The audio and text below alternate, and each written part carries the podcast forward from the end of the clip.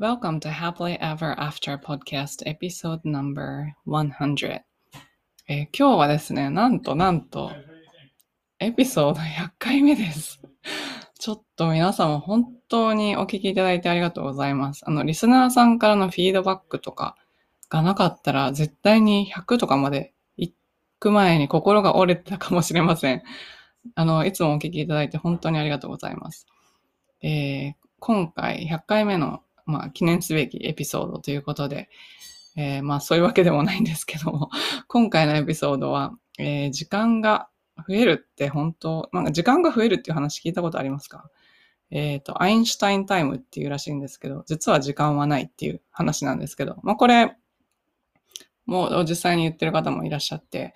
で、まあそういう話を、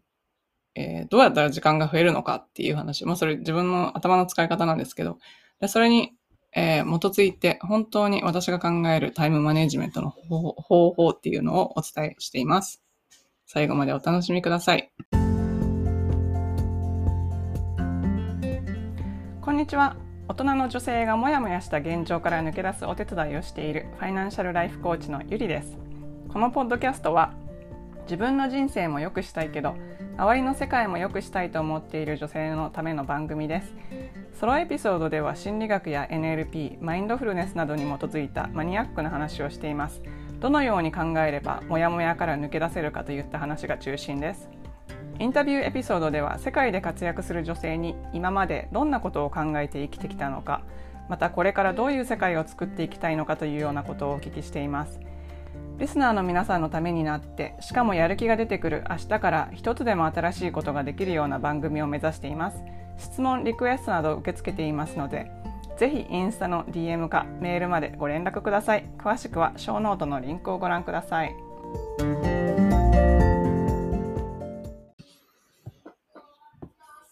え今日は時間が足りない足りないっていつも思って時間に追われて焦っているような方のためにえー時間ということについてお話ししました。もう、時間っていうことなんですけど、私も今週ものすごく忙しくてですね、で、ギリギリになってポッドキャストを撮ってるんですけれども、えー今日から子供の夏休みが始まって、あの、結構撮れたかなって思ったら、後ろに子供の声がめちゃめちゃうるさく入ってたりして、もうちょっと、これで3回目ぐらいなんですけど、撮り直し。だからもう、今回子供の声が入ったらすいません。お聞き苦しいですけれども、そのままもう出そうと思います。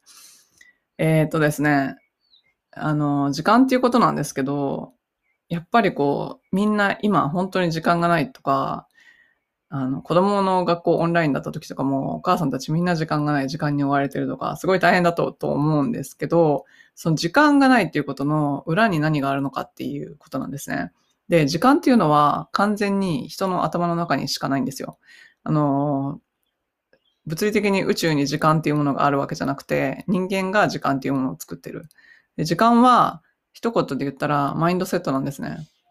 あの、24時間みんなに平等にあるんですけど、その24時間でものすごくいっぱいいろんなことをやってる人と、なんかいつも時間に追われて、あ、全然できない、今日もまたできなかったって言って、こう、なんか、あの、ぐったり疲れてる人といるじゃないですか。で、それ何が違うかっていうと、もうこうこう本当にいろんな理由があるんですけど、もう一番最初に考え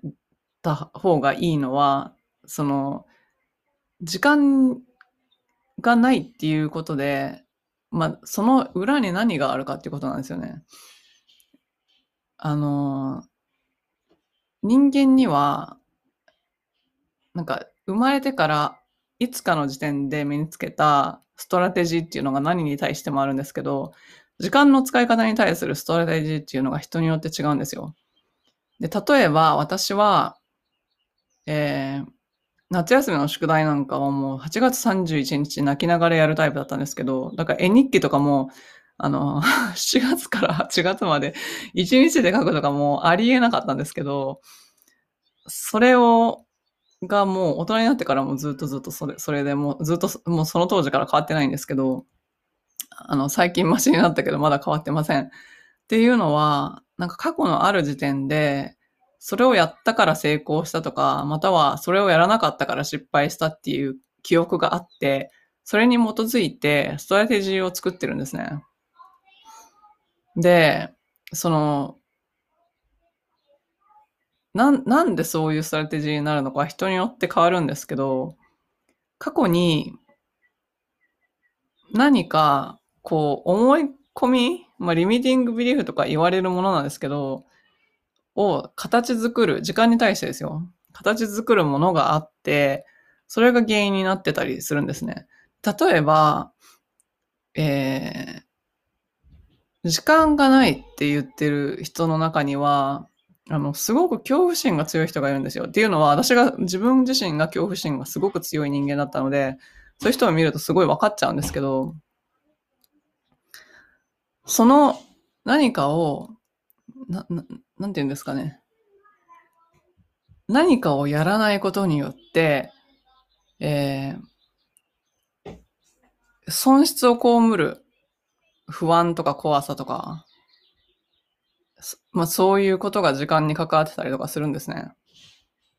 で、これはもう本当に心理的なもので、なんか何の裏付けもないんですけど、本人はそう思ってるんですよ。だから、例えば、えっ、と、すごい忙しいのに、そんなに好きでもない人から頼み事をされたら断れないみたいな。ついやってしまって、後からなんでこんなことをやってしまったんだろう。私もたまにあるんですけど、なんかそれって、単なる恐怖心というか、嫌われたらどうしようとか、相手を傷つけたらどうしようっていうことから来てるじゃないですか。で、それ、何が、あの、そこにつながってるかっていうと、結局、自分がどういう人生を送りたいかがよく分かってないっていうことから来てるんですよ。だから、こうちょっと複合的なんですけど、一つは、その時間の概念に対する何かこう、深い部分の何かこう、ネガティブな感情がひっついている場合と、それと複合的に合わさってるのが、自分にとって何が幸せかとか何が成功なのかっていうのがよく分かってないんですよ。なぜならば、えっと、自分にとって何が幸せなのか、または何が成功なのかっていうことがはっきりと分かっていたら、それを得るための行動しかしなくていいじゃないですか。だから多分やることはめちゃめちゃそんなに多くならないと思うんですよ。それが分かってたら。だけどそれが分かってないから、こう何かこう横からこういろんなやる、やるべき、やるべきってもう本当にやるべきっていう、あの、自分じゃなくて誰かからこう、押し付けられたようなことでも、これはやるべきみたいな。これをやらなかったら、なんか人から嫌われるかもしれないとか、自分がなんか損するかもしれないとか、そういう、えー、感情で動くので、なんで、なんていうんですかね、結局、時間もないし、動いても満足感が得られないんですよね。それをやっても満足感が得られなくて、結局、すごい時間だけが過ぎていって徒労感があるみたいな状態になってる。そういうことで、なんか思い至る方もいらっしゃるんじゃないかなと思います。でこれって、あの、まず最初にするのは、やっぱり、その、例えばスケジュールをきちきちに埋めること、私も結構そういうのあったんですけど、あの、会議の時に、あ会社でですね、会議のスケジュールが、いつもこう、きちきち埋まってないと、自分がこう、重要と思われてない気がするとか、もうアホなんですけど、なんか多分そういう方いらっしゃるんじゃないかなと思うんですけど、他にも。あの、他の人がインバイトされてる会議に自分がインバイトされてなかったら、なんか自分だけこう、なんかのけ者にされた気がするとか、そうそう、それと同じ感じで、私は大学の時とかも、あの、すべての知識を網羅しなきゃいけないと思って、なんかどうでも、な、なんていうんですかね、その、今書かなきゃいけないレポートと、全く範囲が重なってるかどうかもわからない本とかもガーって図書館で検索して、それで横に積んで結局読まないみたいな、なんかすごい無駄な動きがすごい多かったんですけど、それって、なんかその、自分の、ややっぱり成功の定義が分かってないから、自分の価値をそういうなんか時間が、なんだろう、スケジュールがいっぱいあることとか、知識がいっぱいあることとかにひっつけちゃってるんですよ。だけどそれってただの幻想で、関係ないじゃないですか。そんなの、スケジュールがずっと埋まってようが、知識がいっぱいあろうが、私の価値には全く関係ないですよね。で、えっと、まあ、そういう思い込みがある場合もあるし、あとはさっき言ったみたいに恐怖心とか、まあ、いろんなあのパターンあると思うんですけど、えっと、なので、そこに気づくっていうのが一番最初大事だと思います。そして、あとは幸せとか成功の定義っていうのを、やっぱりこう言語化してはっきり、こういう風になるんだ、みたいな。これが私の幸せなんだっていうことが分かってたら、もう、どうでもいいことはやらなくなるじゃないですか。それに関係ないんだったらやらないでいいですよね、別に。で、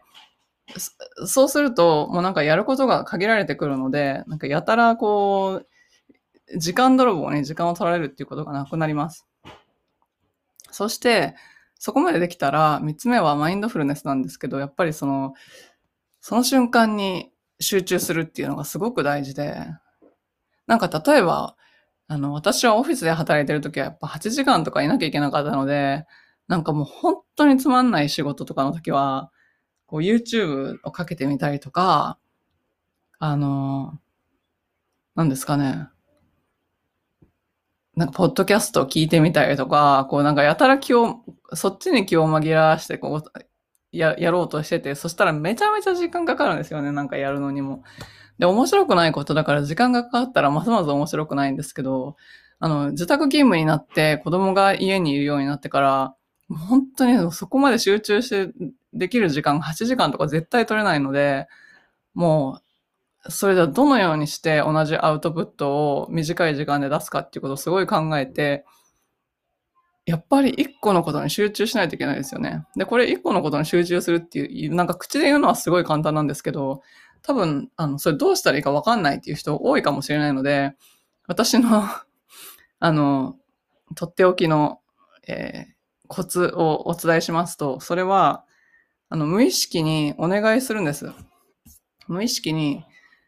今からこれをやりますから、これができるだけ早く終わるように、助けてください、みたいな感じで お願いすると本当に早く終わるようになります。まあ、騙されたと思ってやってみてください。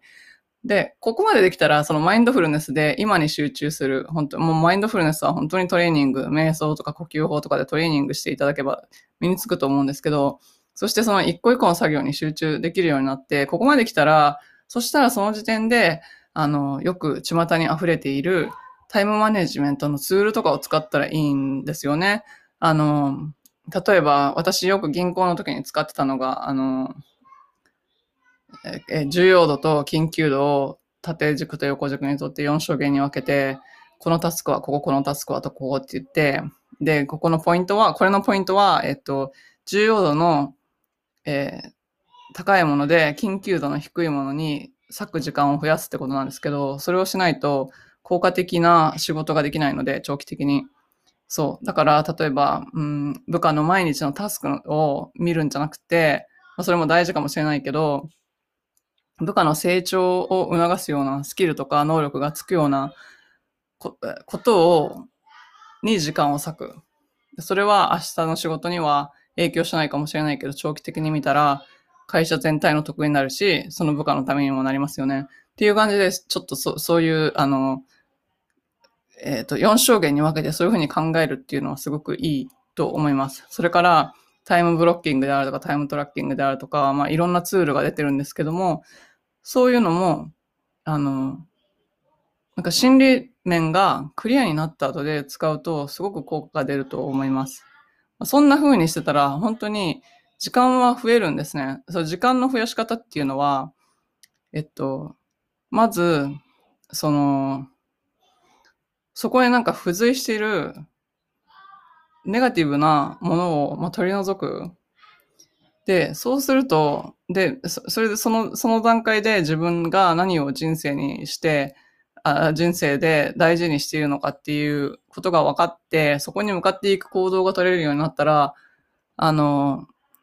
行動量が、うん、整理されますよね。で、っていうことは、なんか無駄に、何ですかね、延々とテレビを見たりとかそういうことがなくなるわけですよ。そしたらその分時間が空くんですね。で、その、その空いた時間、プラス、その、1時間1時間をめちゃめちゃ凝縮して使ったら、必ず時間は余るんですよ。どれだけ忙しくても。で、時間が余るっていうのは、もう時間に追い立てられてないっていうのが、あの、人間の、なんか、根本的な自由っていうか、あの、時間の奴隷になるんじゃなくて、時間の主人になったら、人生がもう激変するんです。そう。だから、ぜひ、この、やり方ちょっと試してみて、今もし、あの、時間に追われている感がする方がいらっしゃったら、ぜひ試してみてください。最後までお聞きいただきありがとうございました。この配信がお役に立ったら、ぜひお友達とシェアするか、または配信登録、星マークポチッと、レビューの方よろしくお願いいたします。現在、理想の未来を自分で作る10の質問セルフコーチングブックを無料プレゼント中です。ショーノートのリンクから登録してください。無料の Facebook グループ Happily Ever After 未来デザインではメンバーを募集しています。世界各国から自分から世界を良くしていきたいと思っている女性が参加されています。こちらもショーノートのリンクから参加申請をしてください。ご自分のリミットを破って新しいレベルで人生を作っていきたい方のためのコーチングプログラムに興味がある方は、ホームページ www.yuri-media.com をご覧ください。こちらもショーノートにリンクを貼っておきます。